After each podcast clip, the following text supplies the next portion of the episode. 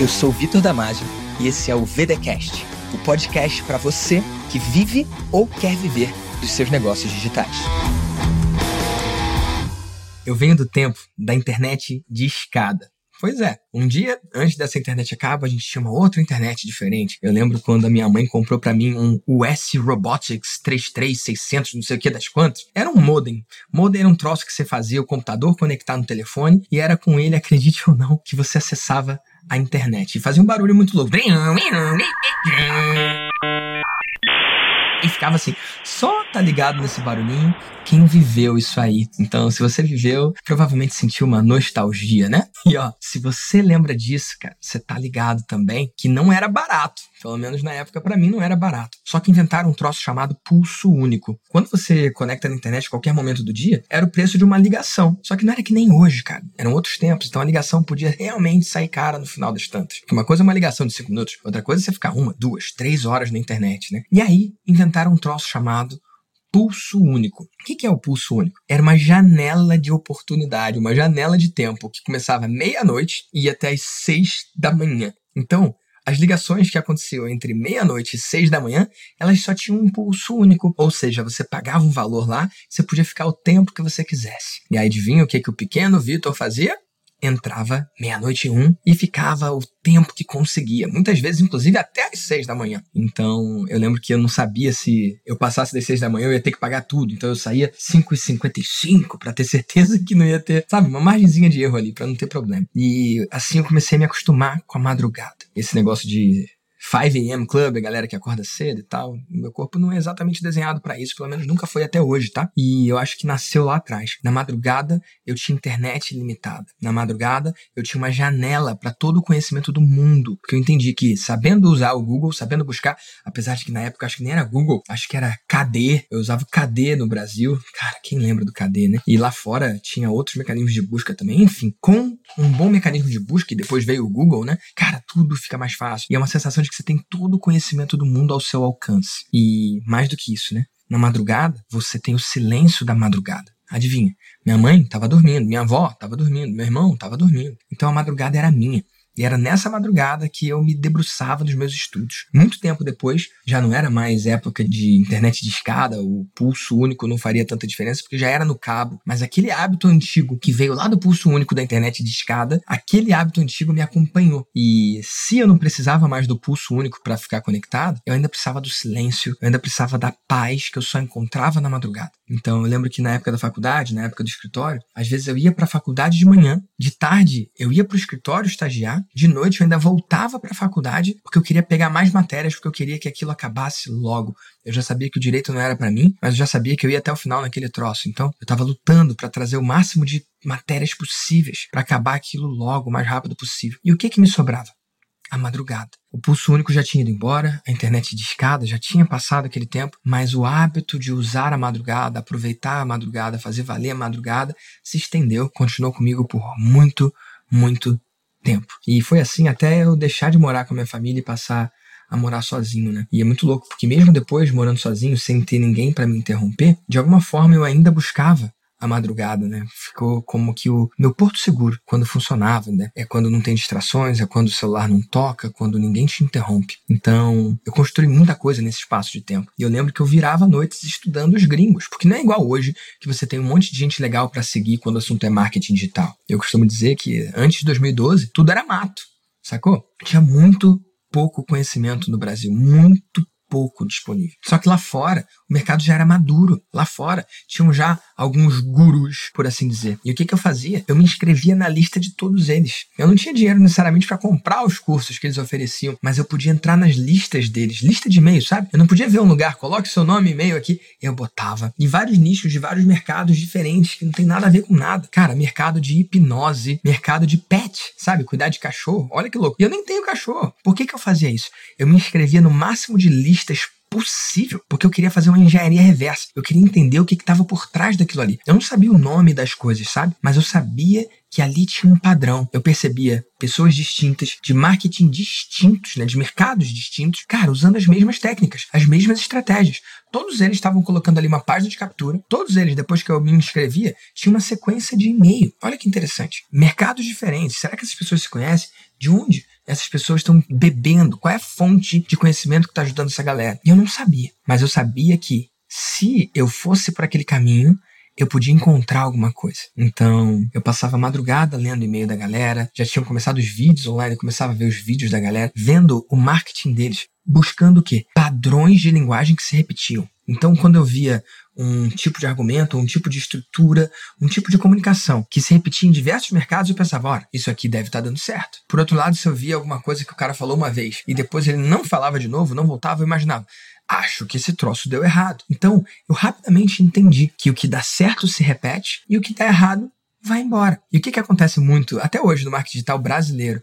As pessoas copiam os gurus, né? Copiam quem está mais tempo nesse mercado, só que elas copiam sem saber se aquele não foi um teste que inclusive deu errado. Várias vezes eu já fiz testes aqui, testes que deram errado, e o mercado incauto a pessoa que tenta copiar do lado de fora copiou e se deu mal, porque copiou o troço que deu errado. Então, como eu estava olhando no macro, né, como eu acompanhava várias pessoas, eu meio que conseguia sentir o que, que tinha dado certo, o que, que tinha dado errado. Mas nada se compara com alguém ali te mostrando. Nada se compara com alguém mostrando, deixando você olhar por cima dos ombros, mostrando o que está fazendo, realmente explicando o passo a passo. Eu não encontrava esse lance desse passo a passo, eu não entendia. E a chave virou para mim quando um amigo meu do colégio, o Xé, virou e falou: Vitinho, ele me chama de Vitinho, né? Vitinho, dá uma olhada nesse Hugo Rocha aí. Ele faz o marketing do jeito que você gosta. O que quer dizer do jeito que eu gosto? Pela primeira vez no Brasil, eu vi alguém que eu entro no site, na época era o Pro Leilões, e tinha lá uma página de captura, igualzinho que os americanos faziam. Idêntico. Pedindo nome, pedindo e-mail, ou talvez só pedindo e-mail. E depois eu me inscrevi e adivinha? Uma sequência de e-mails, que aos poucos me colocavam de zero interessado em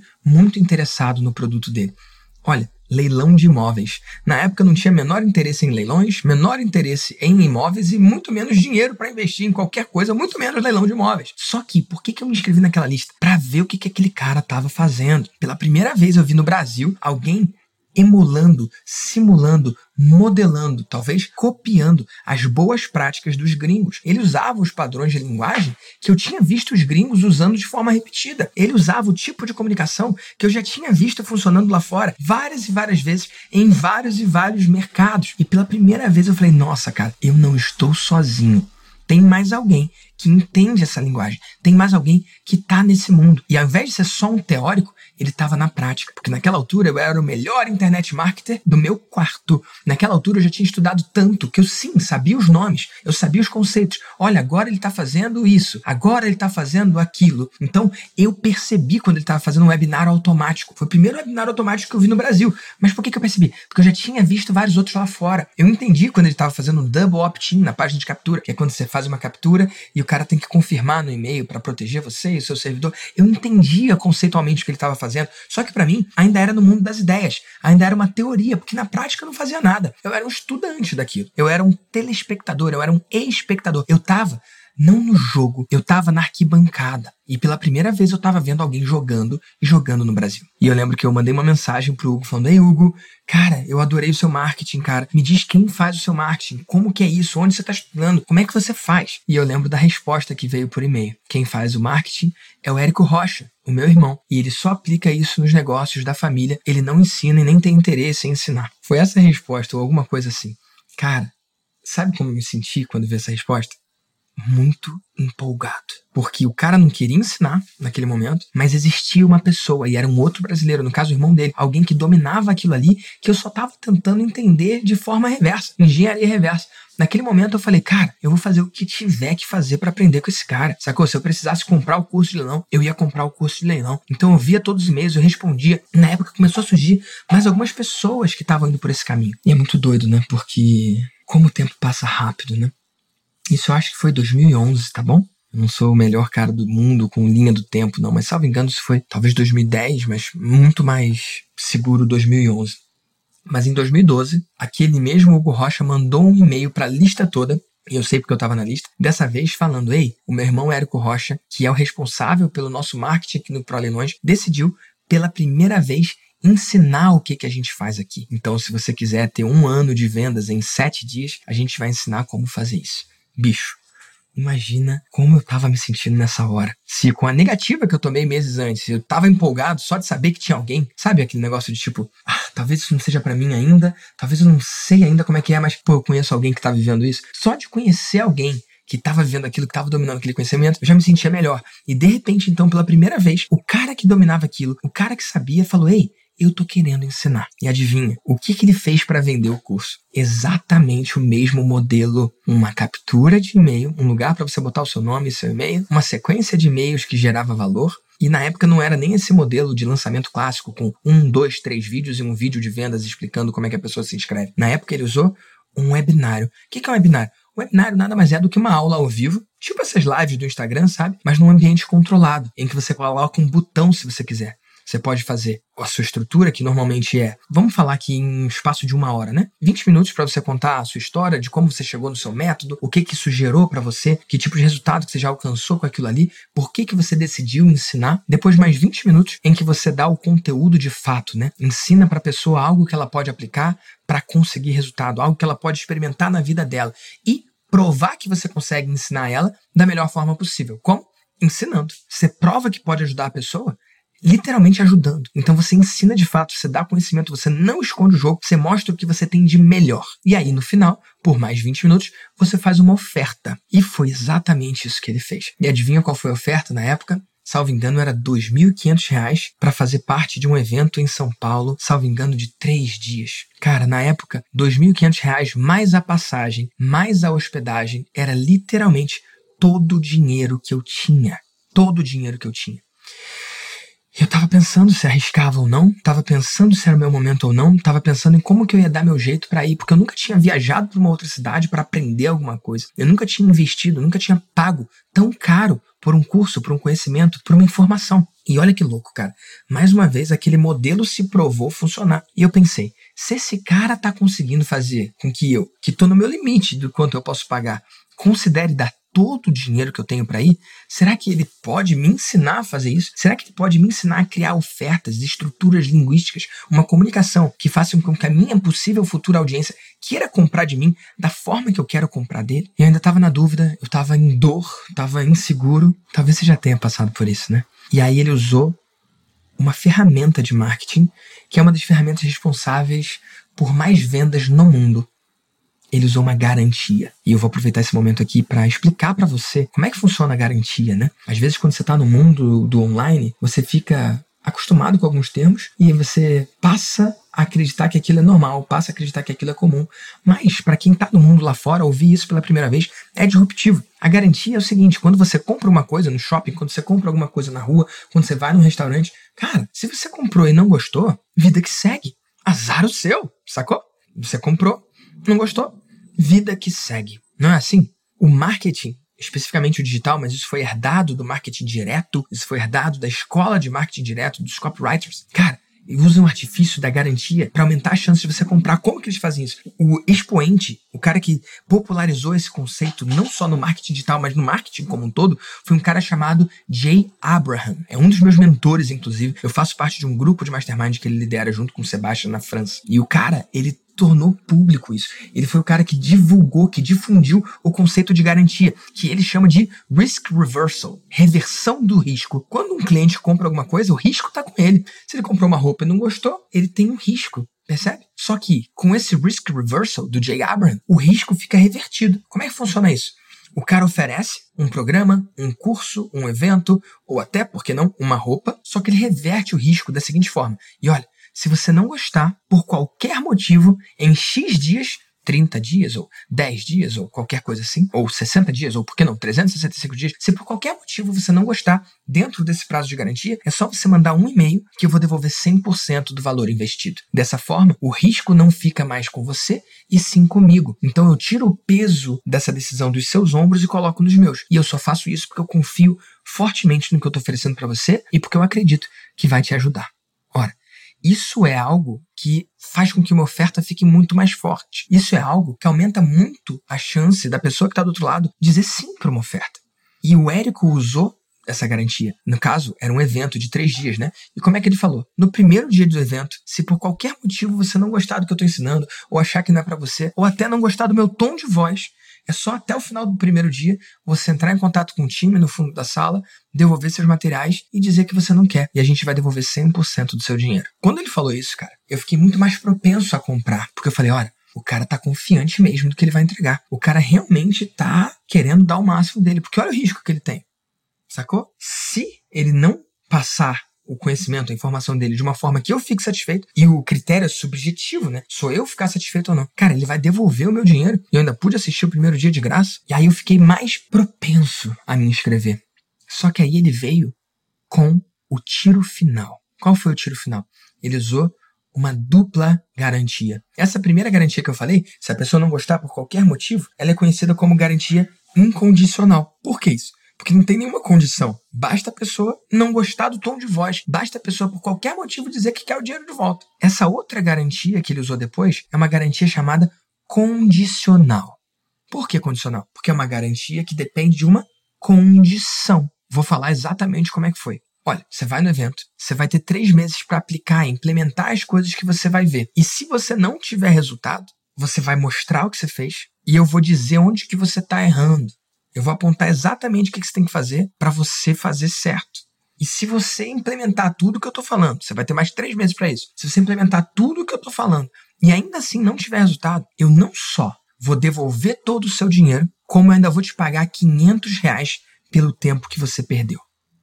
Cara, eu vi aquele troço e na época eu não podia ter certeza se o que ele estava falando era verdade, mas a confiança com que ele falou, o jeito que ele falou, a determinação que ele falou, a tranquilidade que ele falou e a proposta que ele fez, realmente eu não tinha como perder. Na minha cabeça ficou da seguinte forma: ou vai dar certo, ou ele devolve meu dinheiro e ainda devolve os meus 500 reais. E lá foi o Vitor pagando 100% do dinheiro que ele tinha. Eu acho esquisito quem fala de si mesmo na terceira pessoa. Lá foi o Vitor. Enfim, nem sei porque eu falei isso. Enfim, lá fui eu. Paguei 100% do dinheiro que eu tinha, contando com a passagem, contando com a hospedagem, e fui me meter em São Paulo para aprender com o cara. E é muito doido, né? Porque é tão rápido depois que você tem orientação. A sensação que eu tenho é que eu perdi tempo lá atrás, porque eu tentava entender a engenharia reversa, eu tentava meio que adivinhar o que, que tinha dado certo, o que, que tinha dado errado, olhando os outros sacou? E de repente eu pude pagar um valor, que é um valor finito. Tudo bem que era todo o meu dinheiro, mas para algumas pessoas pode ser mais barato, para algumas pessoas pode ser até mais caro do que foi para mim, mas pela primeira vez, cara, eu não tinha que tentar adivinhar. Pela primeira vez eu não tinha que concluir com o meu próprio esforço mental. Pela primeira vez tinha um cara ali para me mostrar, cara. E quanto vale isso? Na época ele já tinha resultado com o negócio dele de leilões e pela primeira vez ele escolheu mostrar para o mundo lá fora. O resto é história e eu acredito que eu vou contar em outro episódio aqui. Mas eu apliquei as coisas que o Érico ensinou e isso culminou na criação do meu negócio multimilionário, que não aconteceria ou levaria muito mais tempo para acontecer se não fosse lá atrás eu dizendo sim para uma proposta, eu dizendo sim para uma oferta, eu dizendo sim para um convite. Convite esse que botou um ponto final no tempo que eu ficava lutando, no tempo que eu ficava virando noite, no tempo que eu ficava sofrendo sem nenhum progresso. Eu não quero dizer que depois disso tudo ficou fácil, mas tudo ficou muito mais fácil. Eu não quero dizer que depois tudo foram flores, mas tiveram muitas flores. E num próximo episódio eu posso contar o que aconteceu a partir daí, mas o que eu posso dizer é que valeu muito a pena. Hoje eu conquistei minha liberdade financeira, minha liberdade geográfica, eu posso trabalhar de onde eu quiser, eu conquistei minha liberdade de tempo, eu posso trabalhar quando eu quiser, eu construí uma vida nos meus próprios termos. E isso não teria acontecido se naquele dia eu não tivesse dito sim para uma oferta. Então eu tenho uma gratidão eterna ao Érico.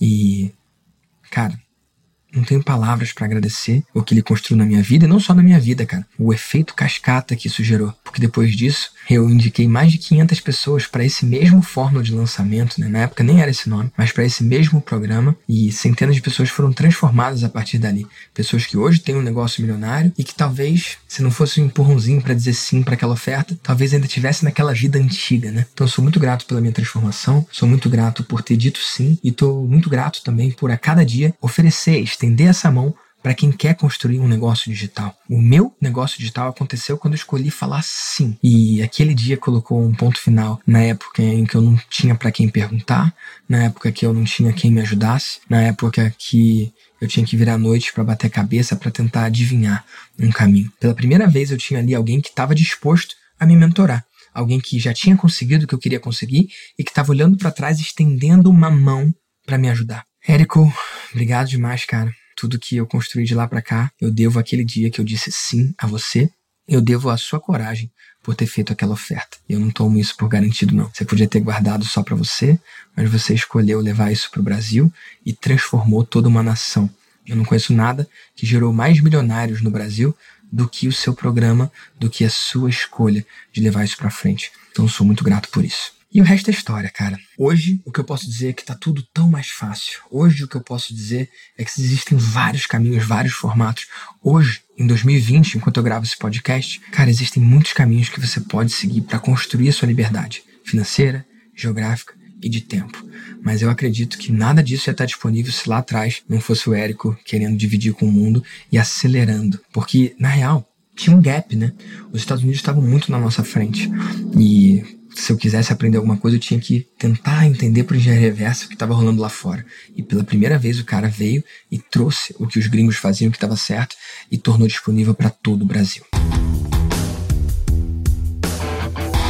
Feliz aqui por dividir mais uma parte dessa história com você. E, gente, esse podcast não é sobre mim, não. Eu conto a minha história porque eu sei que ela é um espelho da história que você está vivendo também. Talvez tenha relação com o que você viveu no passado, talvez esse momento tenha relação com o que você está vivendo agora, ou talvez tenha relação com o que você ainda vai viver. Às vezes você ainda não está no resultado que você queria, e não tem aquele lance de foto de emagrecimento antes e depois. Às vezes você está no antes, né? Às vezes você não construiu ainda o depois. O meu objetivo com esse podcast é dividir em cada episódio um pouco da minha história, introduzir algumas pessoas que fizeram a diferença para mim e saiba que ainda tem mais, tá bom? Toda semana tem podcast novo aqui para você. Então, se está seguindo pelo Spotify, clica aí em seguir, porque quando você clica em seguir, o próprio Spotify te avisa dos outros episódios. Se você está pelo iTunes, clica em assinar, tá bom?